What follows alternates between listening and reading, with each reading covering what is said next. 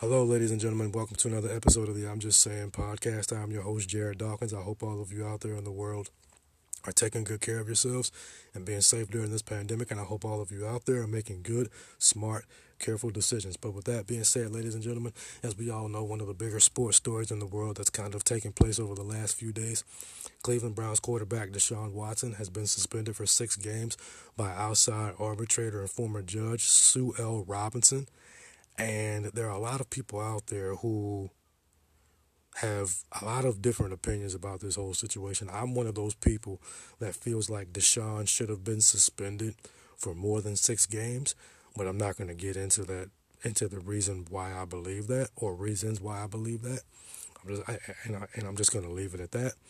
But Ms. Robinson came out with a 15-page report in really, really good detail, ultimately coming to the conclusion why she suspended Deshaun Watson for the 6 games that she suspended him for.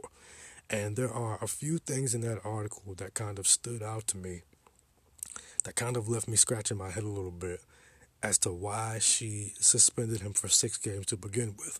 So with that being said, here are the 3 things that stood out to me as far as Sue Robinson's article. If you want to go find that article, it was in a New York Times article, if I'm not mistaken.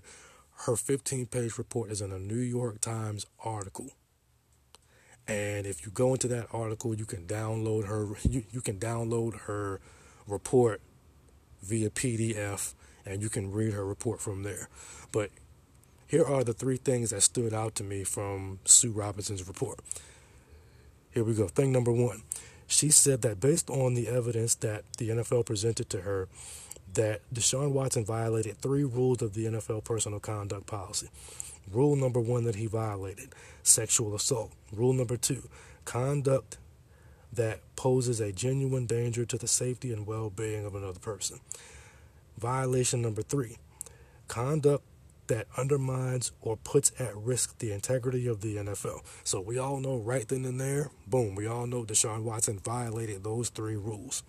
Sexual assault, conduct that poses a genuine danger to the safety and well-being of another person, and 3, conduct that undermines or puts at risk the integrity of the NFL. Bam. We all know he violated those 3 rules according to the NFL. Boom. That's not even a debate no more. Here's where Sue Robinson's decision to suspend Deshaun Watson kind of leaves me scratching my head a little bit. This is what she said in her report. Quote, It is undisputed that Mr. Watson's conduct does not fall into the category of violent conduct that would require a minimum 6-game suspension. It likewise is undisputed that prior cases involving nonviolent sexual assault have resulted in discipline far less severe than the NFL proposes here, with the most severe penalty being a 3-game suspension for a player who had been previously warned about his conduct. Okay, all right. Here's my issue with that statement, all right? You say that undisputedly, Ms. Robinson, that Deshaun's conduct did not fall into the category of him being suspended for a minimum of 6 games. That based off of prior cases, that realistically cases like Deshaun Watson's require him to be suspended for 3 games actually. So if that's the case, if you say that his conduct did not require him to be suspended as far as the category that it falls into, if you're saying that his conduct did not fall into the category of him being suspended for 6 games, then why did you suspend him for 6 games? And in all reality, in a technicality, based off of the evidence that she has, she really technically could have suspended him for only 3 games. But yet you suspend him for 6 games, even though you said that his conduct did not fall into the category of him being suspended for 6 games. That makes no sense, Ms. Robinson. Makes absolutely no sense, and you're contradicting yourself. You absolutely contradicted yourself. Now, I could totally just be missing the complete point with this whole thing. this whole thing as far as that statement goes. I could totally be wrong, but it feels like to me that she contradicted herself with that statement and then coming out with the ultimate decision that she made as far as suspending him. She said undisputedly that Mr. Watson's conduct does not fall into the category of violent conduct that would require a minimum 6-game suspension. But yet you come out and you suspend him for 6 games. Sounds like you contradicted yourself, Ms. Robinson. Just throwing that out there. And if you really want to get technical, she could have suspended him for 3 games. And this situation could have, and there would have been even worse outrage and worse just uproar than what it actually is now. So here's the third thing that stands out to me. She says that Deshaun's pattern of conduct is, quote, more egregious than any before reviewed by the NFL. So if that is the case, then how in the hell did you come to the conclusion that Deshaun only deserved a 6-game suspension if his pattern of conduct is more egregious than ever reviewed by the NFL? So, I think you guys kind of understand where I'm coming from with this. Again, I could totally be off. I could just be wrong, and I could completely sound like an idiot right now, but based off of those last 2 statements that I just read to you guys, she contradicted herself by saying that his conduct did not fall into the category of being suspended for 6 games, but yet you suspend him for 6 games anyway, when technically you really could have suspended him for 3 games, which could have been even worse than what it actually is. So you contradicted yourself there. And then you say that his pattern of conduct is more egregious than any before reviewed by the NFL. But yet you ultimately suspend him for only 6 games, when in reality, if that's the case, he should have really been suspended for a full year. So, I mean, again, like I said before, at the end of the day, Miss Robinson contradicted herself. She contradicted herself. You're saying that Watson's conduct did not fall into the category of being suspended for 6 games, but yet you suspend him for 6 games anyway, when in all technicality, you probably could have suspended him for a lot less, which was 3 games, which would have made this an even bigger issue than what it is. And then, like I said before, she said that his pattern of conduct was more egregious than any before reviewed by the NFL. I mean, hello. Anybody with common sense can see that. But yet you ultimately come to the conclusion to suspend him for only 6 games, when in reality it should have been the entire season.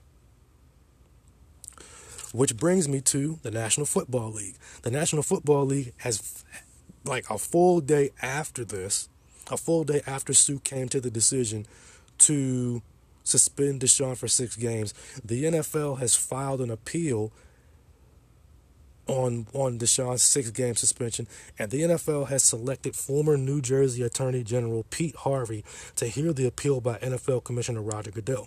Harvey has served on advisory committees for the league and consulted with the league on the personal conduct policy that was used to suspend Deshaun Watson.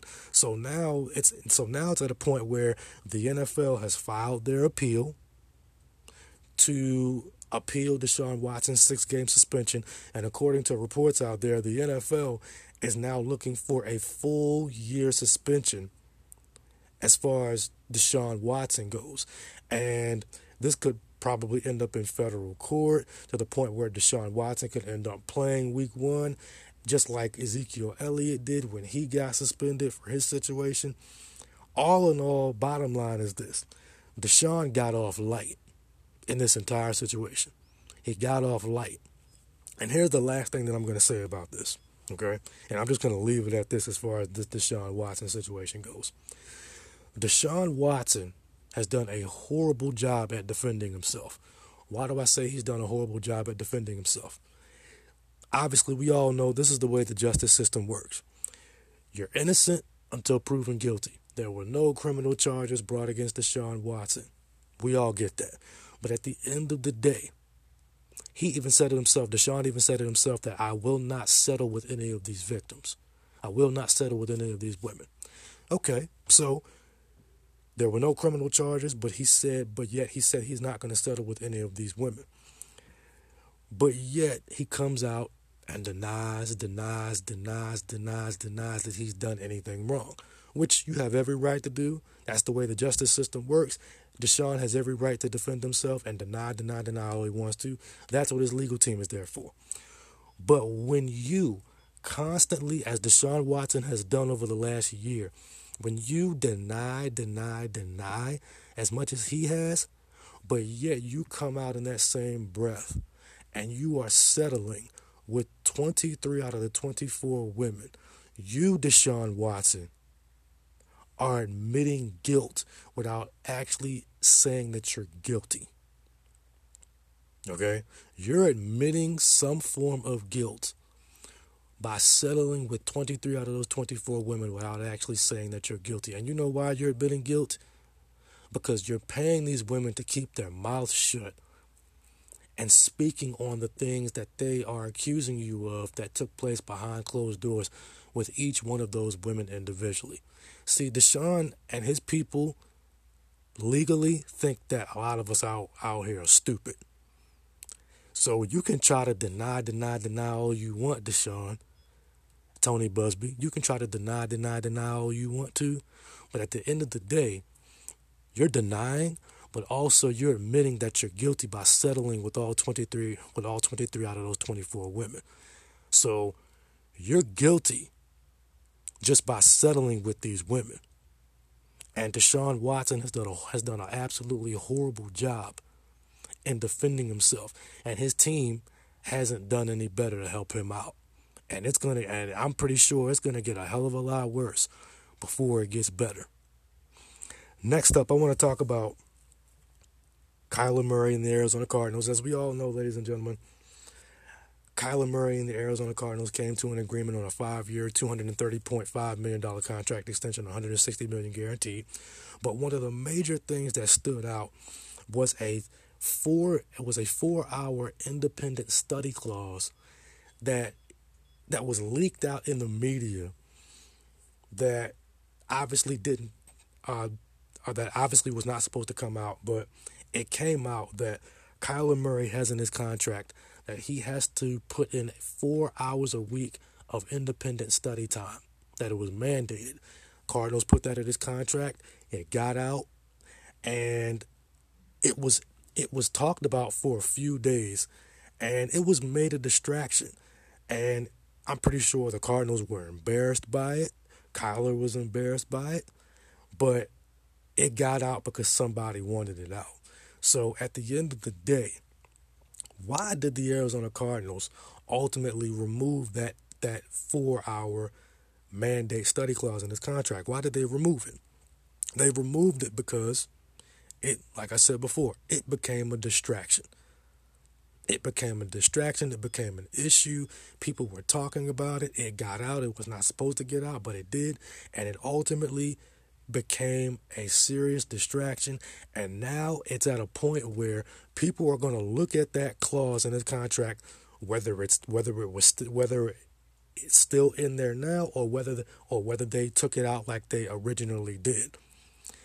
People are going to look at that clause in his contract that is now out of his contract, and they're going to focus on the fact that if Kyler Murray struggles in a game against the 49ers, if he goes 22 or 44 for 222 yards, a touchdown, 3 picks, and he fumbles twice, people are going to look at that and say, well, did Kyler study hard this week? Did Kyler put in the work? People are going to look at Kyler Murray and DeAndre Hopkins. If Kyler and DeAndre have a miscommunication on a route and he gets picked off, or he throws an incompletion on 4th and 5, people are going to look at that and say, well, did Kyler not study hard enough that week? people are going to look at Kyler and say, well, okay, why didn't you see Leonard Floyd dropping in coverage on that play? People are going to look at that and say, okay, Kyler, why didn't you see that? You didn't study hard enough. You know that that's a defense that the Rams were probably going to put in that week. You know Leonard Floyd is probably going to drop on this play. You didn't see that. You didn't study hard enough that week for that game against the Rams. The Cardinals took that clause out of Kyler's contract because of the simple fact that it was a distraction. It got out, and it's embarrassing to the organization. The organization put that clause in his contract for a reason. They put that clause in his contract because they know him. They know he doesn't put in the effort on a consistent basis. So they put that clause in his contract for a reason. But they got rid of that clause because it was a distraction. So now people around the league, us sports fans, are going to talk about this. And the first game that he struggles in, we're going to bring up that, not me, but people are going to bring up that clause that wasn't in the contract, and they're going to go right back to that. And it's just that simple. But coming up next, ladies and gentlemen, I'm going to tell you guys why the 49ers keeping Deebo Samuel was major as far as Deebo's latest contract extension. And I'm going to tell you guys why the Seattle Seahawks are on the clock with wide receiver D.K. Metcalf after his latest contract extension with the Seahawks. That's coming up. Stay tuned. All right, ladies and gentlemen, welcome back to the show. I want to talk about newly extended San Francisco 49ers wide receiver Deebo Samuel. And as we all know, ladies and gentlemen, over the last few days, Deebo Samuel was signed to a 3-year, $72 million extension with $58 million guaranteed. And I want to explain to you guys why Deebo Samuel and the San Francisco 49ers had to come to an agreement on this contract extension. The 49ers needed this more so than Deebo did. We all knew at some point Deebo was probably going to get his money at some point. We all knew that. But as far as the importance of this offense goes, we all know how great George Kittle is. George Kittle is one of the top 3 tight ends in the NFL, next to Mark Andrews and Travis Kelce. Okay, that's not even up for debate. But with Deebo, if you take George Kittle out of the 49ers offense, San Fran has their committee of running backs in the backfield. But at the end of the day, if you take Deebo's physicality and versatility out of the 49ers offense, I think you kind of start to see the 49ers offense struggle somewhat to a degree because they don't have that versatile weapon in their offense like a Deebo Samuel. Prime example. In 2021, these are the top 5 wide receivers as far as wide receiver, tight end, pass target efficiency. Cooper Kupp, Deebo Samuel, Devontae Adams, Justin Jefferson, and Jamar Chase. Deebo Samuel had 1,559 yards. His yards after the catch, 10.8. I'm going to say that again. His yards after catch, 10.8 yards after the catch. As a running back, Deebo Samuel's 2021 running back efficiency ranks number 1 in the NFL behind Nick Chubb, Javonte Williams from the Broncos, Jonathan Taylor of the Indianapolis Colts, and Josh Jacobs of the Las Vegas Raiders. Deebo Samuel averaged 6.1 yards per carry, and his elusive rating was 130.5, which ranks both number 1 in the National Football League. And not only that, according to Grant Cohen, Deebo Samuel accounted for 28% of the 49ers' total offense last season. Okay? They should go all in while he's still the best player in the league, which is obviously what the 49ers did. Deebo Samuel accounted for 28% 90% of the 49ers offense. His efficiency as a running back is number one in the NFL. And not only that, last season he was targeted 77 times for 1,405 yards as a wide receiver. So the 49ers had to get this deal done with Deebo. They had to get that done, because if they would have let Deebo walk out of the door after this season, the 49ers would have been in some trouble. Now, I know that there is a running back by committee with Kyle Shanahan and his offense, because Kyle Shanahan's offense goes all the way back to Mike Shanahan and his days with the Broncos. And I'm sure, as a lot of you out there know, Kyle Shanahan is Mike Shanahan's son. So at the end of the day, the Shanahan's offense is very, very, very running back by committee heavy. But with Deebo, you take Deebo's versatility out of this offense. I think that the 49ers offense isn't as creative and isn't as explosive or as physical as it probably could be, even with the running back by committee that they have, with a Elijah Mitchell, with a Jeff Wilson, and with a Trey Sermon coming into this year in 2022. So the 49ers had to get that deal done with Deebo. They had to. Deebo wanted out. Deebo wanted his money. He was tired of getting beat up. He was tired of getting hit. He wanted to be paid like a wide receiver, and he's going to get paid like a wide receiver. 3 years, $72 million, $58 million guaranteed.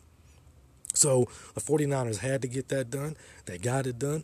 Deebo's not going anywhere for the near future, and all is right in Santa Clara with the San Francisco 49ers. Next up, I want to talk about the 49ers division rival, the Seattle Seahawks, and D.K. Metcalf, wide receiver D.K. Metcalf. And with D.K. Metcalf, he pretty much signed almost damn near a similar contract that Deebo Samuel signed. D.K. signed a 3-year, $71 million contract, also with $58 million guaranteed. The Seattle Seahawks are on the clock with D.K. Metcalf, and here's why I say that.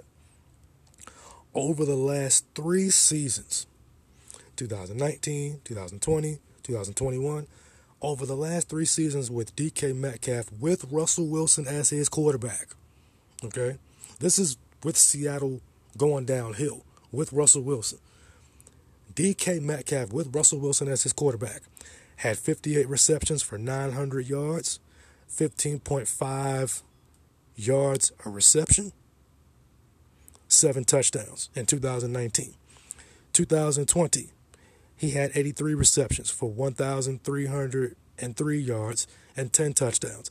And last year, he had 75 receptions for 967 yards and 12 touchdowns. So over the last three seasons, D.K. Metcalf has had a total of 29 touchdown receptions over the last three seasons with Russell Wilson as his quarterback. You get D.K. Metcalf that 3-year extension. I'm going to tell you this right now. D.K. Metcalf, and this is just my opinion, this is just me, D.K. Metcalf is going to struggle with either Drew Lock or Geno Smith throwing him the football. He's going to struggle because he doesn't have Russell Wilson throwing him the football. Those numbers that I read, to you guys, are with D.K. Metcalf having Russell Wilson as his quarterback. With Russell not being there anymore, Russell Wilson made D.K. Metcalf a better wide receiver. And with Russell not being there anymore, I think D.K. Metcalf is going to struggle with either Drew Lock or Geno Smith throwing him the football. Seattle's going to struggle as a football team. And I think it's going to get to a point. If it does not happen this year, if it does not happen during this season, it's more than likely probably going to happen next season. I think it's going to get to a point where D.K. Metcalf is going to get so tired of not being able to consistently make plays in this Seattle offense because of who's throwing him the football, that he is going to possibly more than likely request a trade. He's got his money. He's got his money now. So that DK don't have to worry about.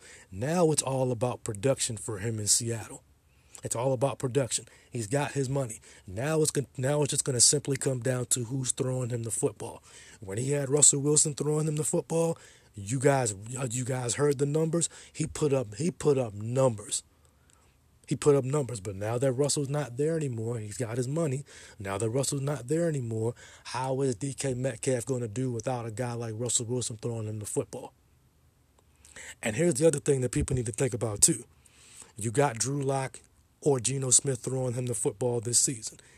You guys really believe that next season, because Seattle's going to be in the running for a franchise quarterback come next season, whether it be C.J. Stroud or Bryce Young or whatever the case may be, you guys really think that DK Metcalf is going to sit back and wait for a guy like C.J. Stroud or Bryce Young to develop and get it going again so that DK Metcalf can continue to play as well as he's capable of playing like he played when he had Russell Wilson? Nah, I don't think so. I just don't believe it. I don't believe it. That's why I say the Seattle Seahawks are on the clock right now with DK Metcalf. DK got his money. Now it's just going to simply come down to if DK can produce. If DK can produce, despite who's throwing the football to him, then DK is going to stay. If DK can't produce based off of who's throwing him the football, DK's not going to want to stay, and he's not going to want to wait on a guy like a Bryce Young or a C.J. Stroud. He's not going to wait on that guy to develop and grow, and then by year two, now he's going to be able to put up numbers with DK Metcalf. DK's not going to want to go through that. So that's why I say the Seattle Seahawks are on the clock. It's either going to happen this season or sometime in the offseason next year. If DK Metcalf does not perform based off of who's throwing him the football, it would not surprise me if DK Metcalf requests a trade from the Seattle Seahawks. He's got his money. Now it's just going to simply come down to who's throwing him the football and how much can DK Metcalf produce based off of who's throwing him the football. And that's all I got to say about that moving forward. Just my thought. I could totally be wrong, but at the end of the day, that's just my opinion. Coming up next, ladies and gentlemen, you know what time it is. It's going to be time for me to leave you with something to think about. Stay tuned. All right, ladies and gentlemen, welcome back to the show. You know what time it is. It's time for me to leave you with something to think about. The year 2008. Why do I bring up the year 2008? Because that is the year that the Atlanta Falcons selected Boston College quarterback Matt Ryan with the number 3 overall pick in the 2008 NFL Draft. And we all know what happened with the Atlanta Falcons during that year and a half, 2-year period from 2006 to 2008. They were moving on from Michael Vick, and they were kind of ridding themselves of Michael Vick with him and his dogfighting situation. And the Falcons needed to try to stabilize the organization as far as the quarterback position goes. So the Atlanta Falcons went and they drafted Matt Ryan in 2008 with the 3rd overall pick. And Matt Ryan has had a really, really, really good career up to this point. He's won an NFL MVP, been to a Super Bowl, played in multiple conference championship games. Is he a Hall of Famer? Probably not. Maybe, probably not. I don't think he is, but that's just me. But my question to you guys is this. What if the Atlanta Falcons had never selected Matt Ryan with the third pick in the 2008 NFL Draft? What if the Falcons had not selected Matt Ryan? Let's just say, obviously, they move on from Michael Vick like they did. But what if they did? But what if they had never drafted Matt Ryan in the 2008 NFL Draft? Here's the list of quarterbacks that if the Falcons had not drafted Matt Ryan, that they would have probably signed in free agency in 2008 before the draft came. Here's the list of quarterbacks. Dante Culpepper.